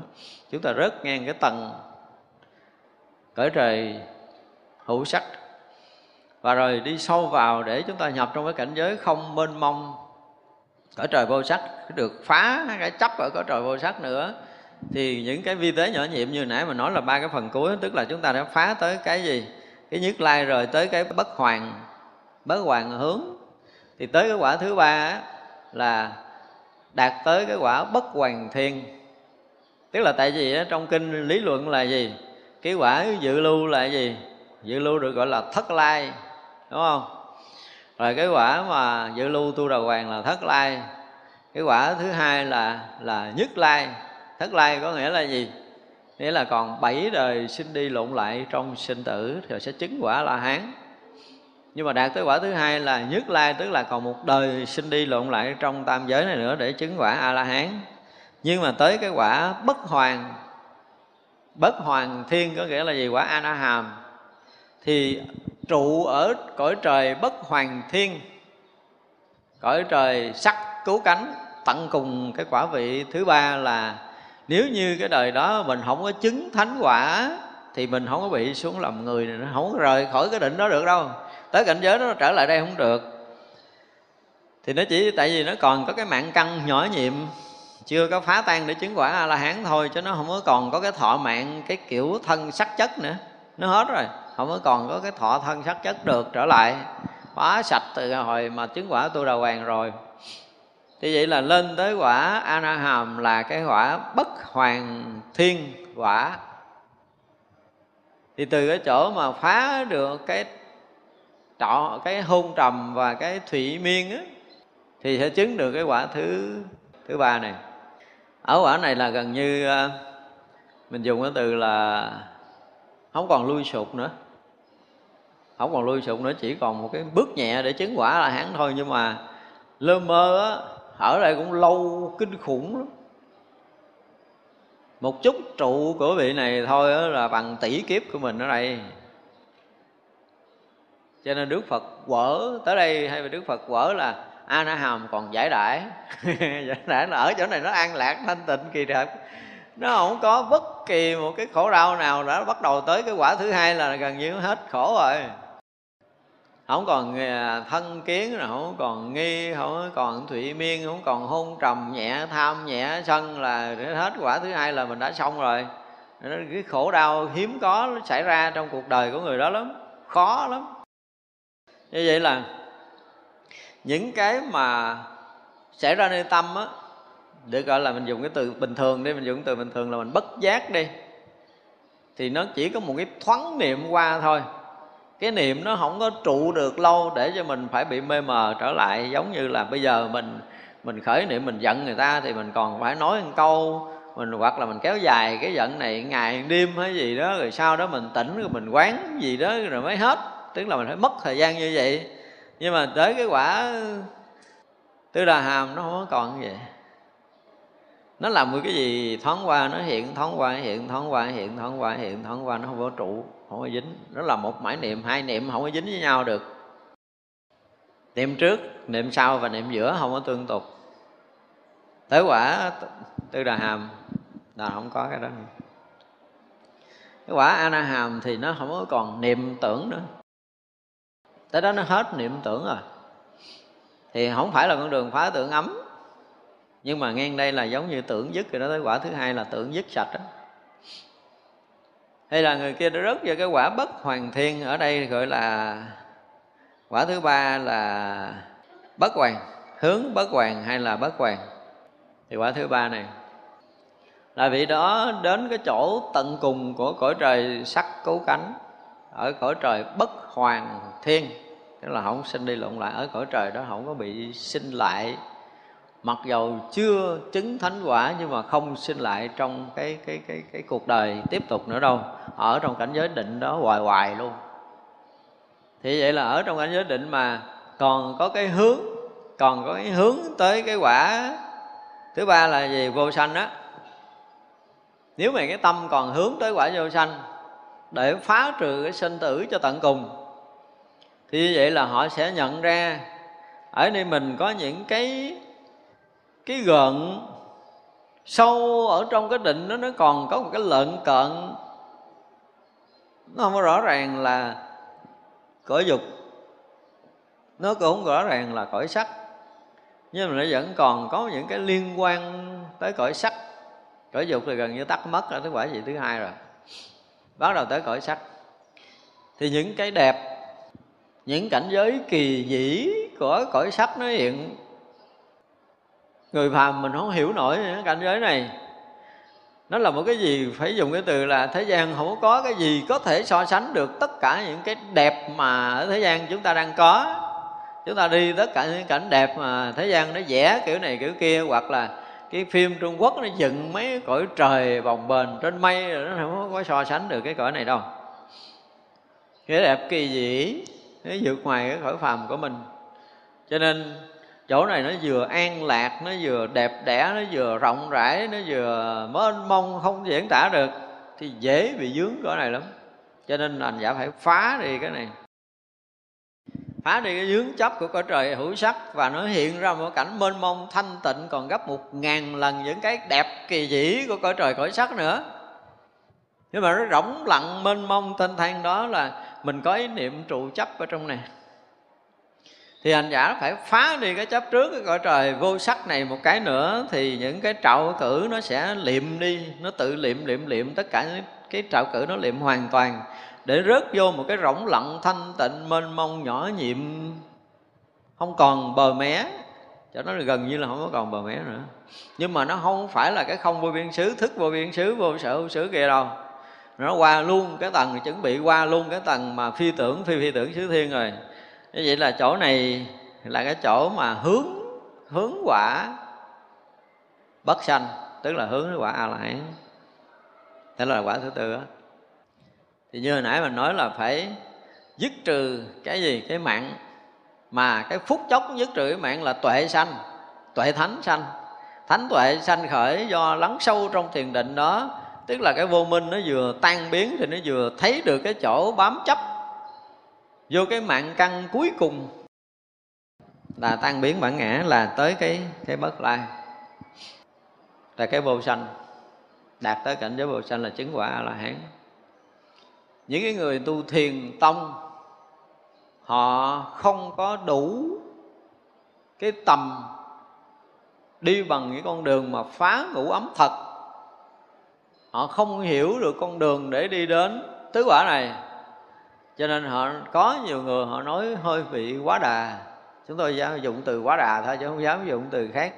Là dám chê bai các vị a la hán thì thật là tội lỗi. Và rõ ràng nếu mà đời đó nữa có lợi khẩu nói này nói kia, chơi cho vui thì thôi, chứ đời sau hết nói được à. Mắc ở nhân quả là không nói được luôn. Cho nên đó là có những người dạy thiền tông bị lầm á. Dạy một cách lầm lẫn. Thực sự ví dụ như chúng ta à, học bản kinh à, diệu pháp liên hoa đi tới mà ngay cái phần đầu ba lần ngày xá lợi phất rồi thưa thỉnh đức phật thuyết bản kinh này. Đức phật từ chối ba lần tới hồi đức phật vừa gật đầu có 500 vị a la hán rời khỏi cái chúng hội. Thì bắt đầu mấy thầy cũng, à, cũng nghe theo cái kiểu phật cái chửi a la hán tùm lum. Nhiều ông giảng kinh pháp hoa chửi a la hán tùm lum. Tôi nói một dạng kiếp nữa mấy ông chưa theo đuôi mấy ông a la hán được chứ đừng nói đời này mà chửi nó theo mà theo sách gót à. Theo mà sách gọi là sách võ làm thị giả ngàn kiếp nữa xin đi theo còn chưa được. Mà nhiều người giảng kinh pháp hoa tới đó chửi các vị là hán ngọt ngào dễ sợ luôn. Vậy tôi không biết ở ổng là cái ông gì á. Thì rất là nguy hiểm. Thành ra những người mà học đại thừa và học thiền tông á, mà không có đi học những cái căn bản tu tập thì dễ bị lầm lẫn lắm cho nên hai tôi, tôi nhắc đi nhắc lại chỗ này là gì? Thì mình muốn đưa qua đưa lại để cái chỗ phá này nó ngang cái chỗ phá kia và tới cái chỗ này là nó ngang tới tới cái chỗ kia chứng quả này nó ngang chứng cái quả kia. Nhưng mà khi tới đó rồi thiền sư nói chuyện kiểu nếu mà chúng ta cái vị thiền sư đã tột đạo rồi gọi là triệt đạo rồi á sạch cái lộ hoặc trong cái chứng a la hán là đạt tới cái bất sanh đạt tới cảnh giới vô sanh đạt cái giới vô sở đắc vô vô sở chứng vô sở cầu. Các vị đạt tới cảnh giới là là là à, vô phân biệt không còn so sánh. Tất cả những cái đó là các vị la hán ngang đạt được hết. Nếu mà người ta không nói cái vị a la hán hồi cái thời đức phật không có nói nhiều. Và khi tới chỗ đó các vị đi giáo hóa đi giảng dạy và hướng dẫn người ta chứng tới đó thôi nhưng mà sau này khi mà chúng ta đến học học thiền thì chắc chắn là chúng ta sẽ tới chỗ này rồi. Có những cái chỗ mà đúng cơ duyên, đúc kết những cái bước đi của cái đường thiền tông và con đường a la hán là chúng ta sẽ nói rất rõ những cái bước đi của hai bên. Thì nó ở đây, quả thứ nhất tu đà hoàng gọi là thất lai, quả thứ hai tư đà hàm gọi là nhất lai, quả thứ ba a na hàm gọi là bất hoàng thiên quả thứ tư a la hán gọi là quả vô sanh. Thì được gọi là gì? Là tăng. Gọi là sa môn. Sa môn là gì? Chúng ta nhớ, không có có hết cái bài đó, nhưng mà phải gì? Phải đạt được bổn tâm. Nói chưa? thì mới được gọi là sa môn. Thì ở đây là cái tăng mà tăng đạt được phạm hạnh đó các vị tăng đạt được phạm hạnh phạm hạnh tăng. Thì chúng ta phải dùng cái từ như vậy. Phạm hạnh tăng là người phải sao? Phải chứng được đầy đủ bốn quả này. Nếu mà tăng không phải là phạm hạnh ví dụ như là, là gọi là thanh tịnh tăng. À, thanh tịnh tăng thì xuống dưới này là cái gì? Là giữ giới. 250 giới được gọi là thanh tịnh tăng. nhưng mà phải dùng cái từ là phạm hạnh tăng là phải chứng bốn quả này, cho nên mình hỏi tăng là tăng nào, tăng thuộc thành phần nào? Tăng phạm hạnh hay là tăng thanh tịnh hay là tăng không phạm hạnh mà cũng không thanh tịnh luôn. Thì nó có ba loại tăng đó, chúng ta phải phân biệt cho nó rõ, đúng không? Thì bây giờ là tại vì đang nói cái phẩm phạm hạnh mà phật và phạm hạnh là pháp phạm hạnh, tăng phạm hạnh, thì tăng phạm hạnh phải chứng bốn quả này. Tới chứng tới cái quả vô sanh rồi nếu là phạm hạnh thì sao? Thì đang tràn là giới. Thì giờ tới bắt đầu tới giới phạm hạnh nè. Hồi nãy là tăng phạm hạnh tăng phạm hạnh thì đạt tới cái quả vô sanh và đầy đủ tam minh lục thông. À, nãy là đạt tới quả vô sanh chứng quả a la hán thì đầy đủ tam minh lục thông á. Các vị a la hán luôn luôn được như vậy. Bây giờ tới giới tới giới phạm hạnh thứ nhất là cái đàn tràng là giới không? Gọi là đại giới đàn. Không? Ví dụ như cái tỉnh này mở cái đại giới đàn cho tăng ni tới đó thọ giới. Thì ờ, thiết lập đàn tràng. Thiết lập đàn tràng thì đó chưa phải là giới, hả chưa? Nhưng mà đó, nó hết sức là trang nghiêm, hết sức là long trọng. Những cái người mà đi tới những cái đàn tràng mà gặp những cái vị rất là giỏi về giới luật á họ thiết đàn á, chúng ta tới đó chúng ta rung mà. Họ kiến đàn, họ kiết giới, là mình phục vô trong đó là mình thấy người mình nó rợn rợn rợn, chứ không phải bình thường đâu, không phải những cái giới đàn mà nó bự, nó lớn là nó không phải như vậy. Các vị mà, các vị luật sư mà rất là giỏi thì các vị giỏi về cái kiến đàn. Rồi họ thiết lập cái đàn tràng chúng ta vô trong đó là chúng không có giỡn được đâu vô đó cười cũng không cười nổi nữa, không có giỡn đâu. Rất là ghê, rất là trang nghiêm, rất là long trọng, nó có một cái chức uy hùng của tam bảo nó hiện ra trong cái giới đàn ghê lắm. Chúng tôi nhớ rồi đó, tôi vô giới đàn là cái, từng số thịt mình bị rung nữa. Nó có một cái gì nó ghê gốm lắm. Ra mà đỡ trong giới đàn tự động mình bị cái uy thần của tam bảo thu nhiếp mình vậy đó có nhiều vị kiến đàn nó khiếp vô chứ không phải là vô giới đàn như bây giờ. Rồi quýnh kèn quýnh trống cốc cốc chân chân rồi đi rồi, rồi, rồi dù lọng rồi cờ phướng lung tung. Rồi không phải nó không có trang nghiêm chút nào. Tôi thấy không trang nghiêm. Mấy lần mình dự trong giới đàn nó không có đủ cái lực đó. Nhưng mà các vị chỉ cần à, tụ mấy cái vị mà có cái uy đức vô trong đàn tràng đó rồi họ kiến đàn họ họ làm cho cái tam bảo nó trở thành một cái sức uy nghiêm lạ thường lắm mình nhớ tới là ốc mà nó rợn rợn rợn rợn rợn khi vô với đàn vậy đó. Thì chắc chắn là rất là nhiều cái giới tử được đắc giới trong đó. Hồi giờ cứ trang trí đại cái chùa, cứ dựng cái liều gì đó rồi làm phướng, làm cờ, nó không phải không phải cái giới đàn, không phải như vậy đâu. Ở trung hoa có một vài điểm, họ có những cái giới đàn chỉ chuyên để làm cái giới đàn thọ giới thôi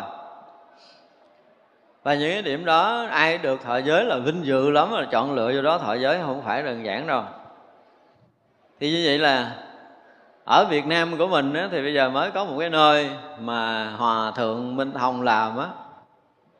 Thì cái chỗ chùa Quan Nghiêm hòa thượng làm cái đàn giới. Đàn giới là chỗ đó chỉ chuyên thọ giới thôi.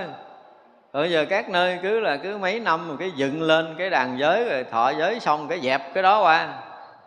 Thì cái uy thần ở đâu ra? Ôi ơi, khi mà triệu các vị thần hộ giới về hả, ghê gớm nó kinh khủng lắm.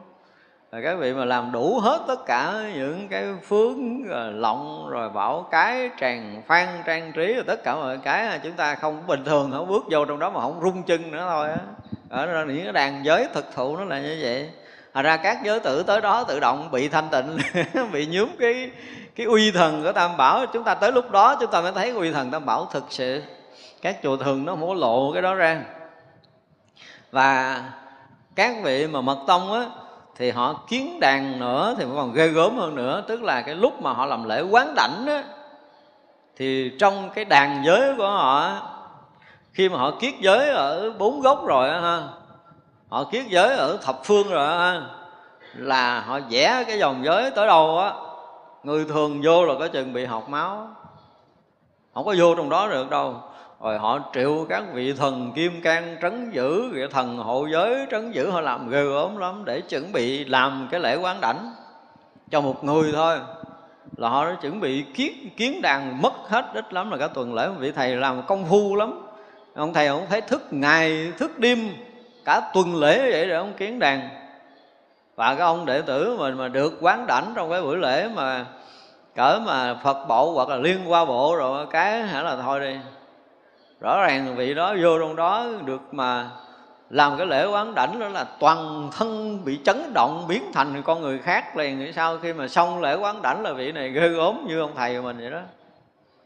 Chứ không phải là lễ quán đảnh là cái chuyện bình thường. Thì vậy là cái đàn giới mà trong các cái giới giới đàn lớn thực sự và họ chỉ dành cái nơi đó để mà làm lễ thọ giới thôi người thường không ở được vô đó tham quan đâu. Đàn giới của tăng ni không được bước vô. Người nữ bước bước vô tham quan. À, nó có một cái gì đó thì nó nó phải nói là nó rất là uy hùng. Ở ngoài cửa nhóm nhóm vô được chứ không được bước vô đi vòng vòng ở trong cái cái cái cái đàn đó đâu. Thật ra là ở đây hỏi là cái phạm hạnh thì cái đàn giới là phạm hạnh chăng? Thực sự chỗ đó nó mới sản sanh ra cái thanh tịnh giới pháp cho tăng ni thọ. Phải nói vậy nếu mà có những cái đàn thực thụ như vậy rồi á thì phần đông các giới tử đều được đắc giới và sau khi đắc giới là được cái sự an lạc và sống trọn trong giới pháp của Đức Phật suốt một đời rất là thanh tịnh. Còn những cái giới đàn bình thường như là uh, làm lễ ba năm làm lần dựng liều xong rồi giật sập gỡ ra thì nó không có cái này đâu cái lực nó không có. Chúng ta phải hiểu như vậy. Khi mà chúng ta có cái duyên mà đi dự những cái đàn giới thực thụ, chúng ta mới thấy cái chuyện này xảy ra. Nhưng mà đó chưa phải là giới, tức là cái cái vòng rào ở cái khuôn viên đó, ở trong cái đàn giới đó thì cái giới bên ngoài thôi. Thứ hai hỏi là, hỏi thanh tịnh là giới là cái gì?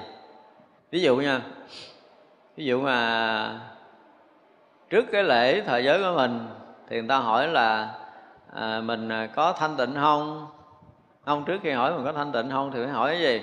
Hỏi là mình có giết cha không giết mẹ không có phá hòa hợp tăng không có làm thân phật ra máu không hoặc là có làm mất thanh tịnh của tăng ni không ví dụ vậy.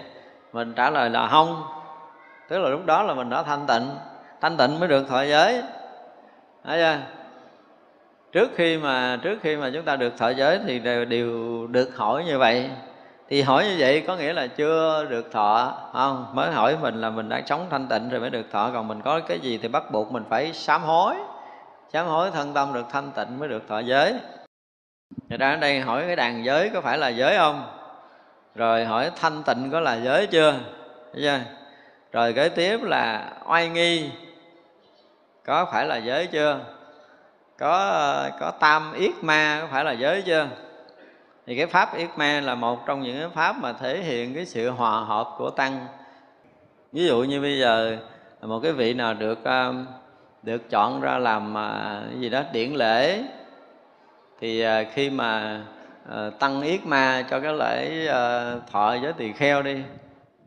Vậy mình nói là nam mô bổn sư thích ca mâu ni phật à, thuận thời mà đến tăng nghe cho ngày hôm nay tăng à, yết ma để à, chuẩn bị truyền giới tỳ kheo. À, nếu mà à, tăng hòa hợp thì tăng nghe cho gì đó dân dân thì các vị phải nói mỗi câu đó thì tăng nghe nói là tăng hòa hợp thì ba lần yết ma là tăng hòa hợp hoàn toàn rồi thì mới bắt đầu lên đèn. Còn chưa có hòa hợp mà có vị nào có ý kiến là không được là cái việc mà truyền giới đó phải dừng lại. Trong các vị chức sự trong trong cái giới đèn phải dừng lại. Thật ra là ba cái lần yết ma ba cái lần yết ma mà thanh tịnh hòa hợp rồi thì mới bắt đầu tiến hành tới buổi lễ. Thật ra ở đây mới hỏi là à, cái thanh tịnh là giới chưa? Oai nghi là giới chưa? Hoặc là tam yết ma là giới chưa? Tức là tất cả trước cái buổi lễ nào cũng vậy ở đây thì chúng ta không có làm vậy là tại vì cái tăng chúng chúng ta nó chưa có đủ và chúng ta chưa có làm lễ lớn chứ nếu lễ lớn cũng phải thỉnh các vị hòa thượng các vị thượng tọa các bậc tôn đức về. Trước cái lễ ăn cư kiết hạ thì phải có buổi lễ yết ma tăng yết ma trước cái lễ ăn cư kiết hạ tăng yết ma trước cái lễ tự tứ vân vân. Tất cả những cái lễ lớn đều phải thông qua cái lễ yết ma. Hoặc là à, ví dụ như trong tăng đoàn đức phật ngày xưa cũng vậy là có một vị tăng nào đó tịch. Tịch rồi thì cái chiếc y còn lại cái bát còn có thể dùng xài lại. Thì bây giờ làm cái lễ ma coi là người nào được thừa hưởng cái này. Chứ không phải ông ờ, tri sự ông trụ trì được quyền bưng đi cho đâu không có làm lễ ma là hoài. Tăng hòa hợp thanh tịnh là đồng ý cho cái vị tăng kia thừa hưởng cái y của vị tăng vừa viên tịch. Có uh, những lời nói nó có thành không các vị nó là thành thì mới được. Không phải hòa hợp thanh tịnh yết ma đàng hoàng. Đó, thì vậy là trước lễ đạo giới thì phải có lễ yết ma các vị hòa thượng. Hoặc là có đầy đủ ba trong cái giới đàn thì à, cái thứ hai nữa là có ba vị yết ma ba vị à, a xà lê vân vân. Tức là thỉnh các vị làm yết ma hoặc là thỉnh các vị làm các vị a xà lê. Đó thì vậy là có cái đầy đủ các vị ờ, giáo thọ là các vị yết ma, các vị a xà lê tức là trong cái số mà trong thập sư của mình chúng ta nhìn thấy trong cái đàn giới là có ba cái vị này. Thì ba vị này có đầy đủ mới làm cái lễ được. Hoặc là ở đây nói là cái lễ thế phát. Trước cái lễ xuất gia của chúng ta cũng phải có thỉnh đầy đủ tam sư thất chứng. Nếu đúng lễ, còn không thì phải đủ là thanh tịnh tăng, tức là một chúng tăng bốn vị tỳ kheo thanh tịnh mới làm lễ xuất gia mà bốn vị tỳ kheo này cũng phải làm lễ yết ma trước khi mà thế phát xuất gia cho một ờ, đệ tử của mình. Như vậy là thế phát xuất gia có phải là giới chưa? Hoặc là sau lễ thế phát xuất gia rồi thì truyền giới đắp y ca sa. Thì đắp y ca sa có phải là giới chưa? Tức là nói về giới phạm hạnh thì phải có đầy đủ những cái điều này. Thì như vậy là sau khi được thọ giới gì thì chúng ta được thọ nhận cái y đó. Như thọ sa di thì chúng ta nhận cái y an đà hội đó là y có ba cái cái miếng đứng thôi. Tới hồi thọ tỳ kheo thì hoặc là bảy điều, hoặc là năm điều, hoặc là chín điều, tức là có năm cái ô và có cái lần cắt ngang.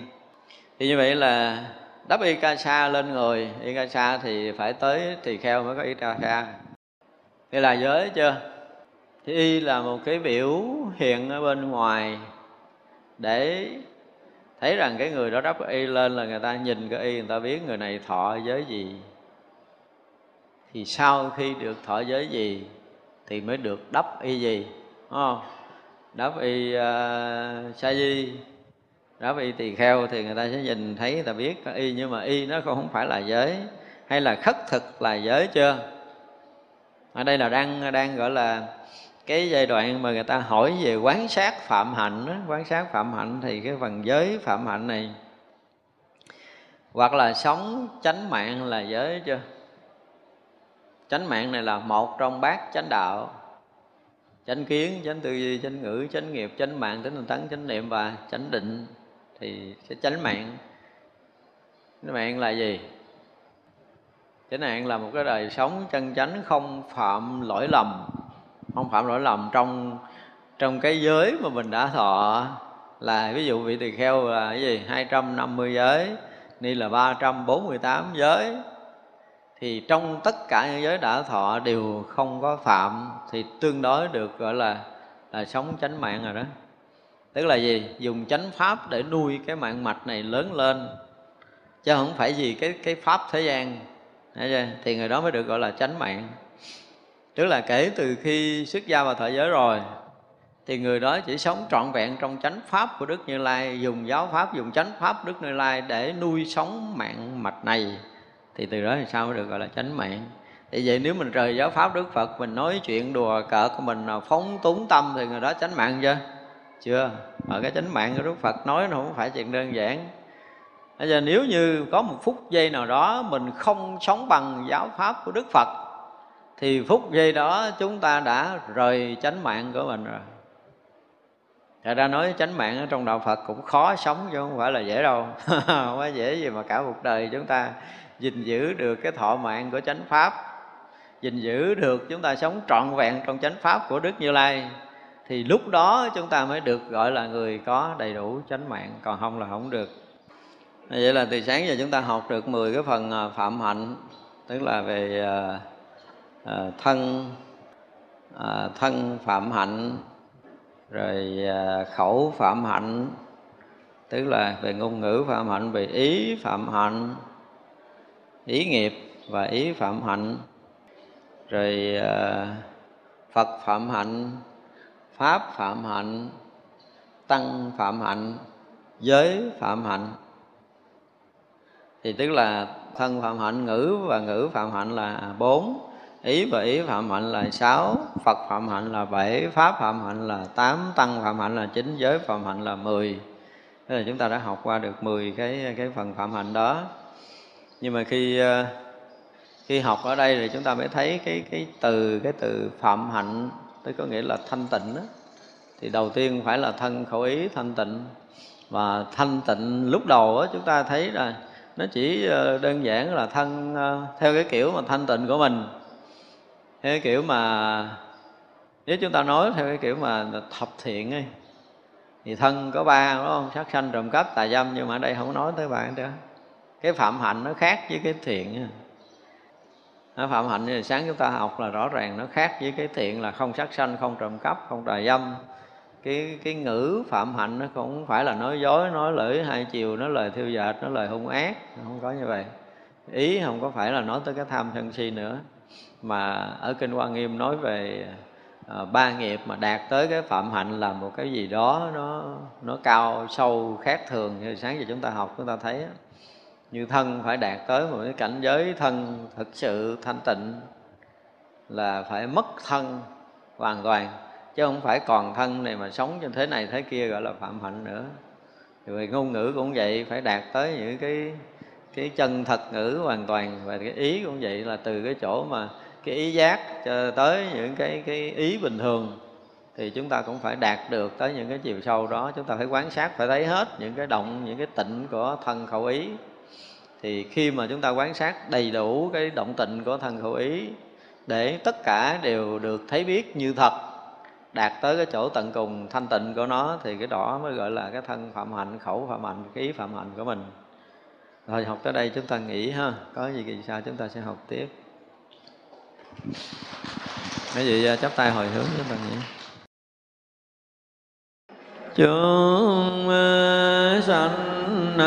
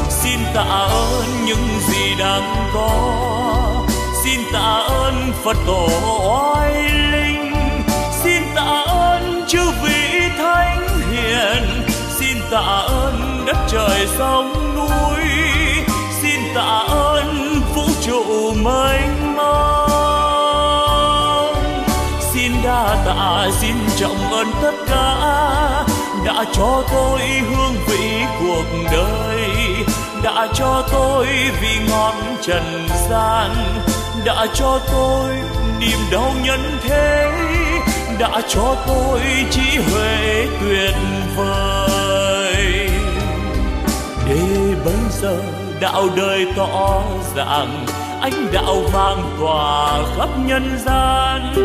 Ôi, cực lạc, ôi, niết bàn miên việt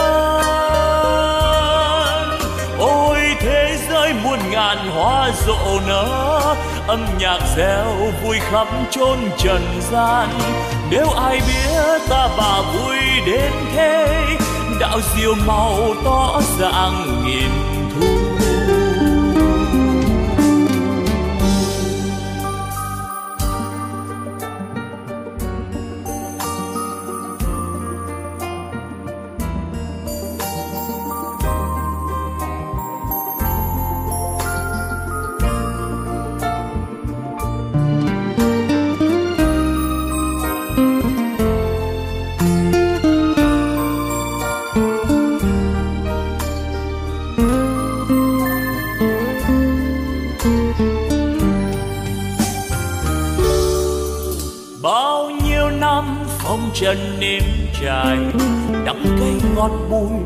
để yêu thương.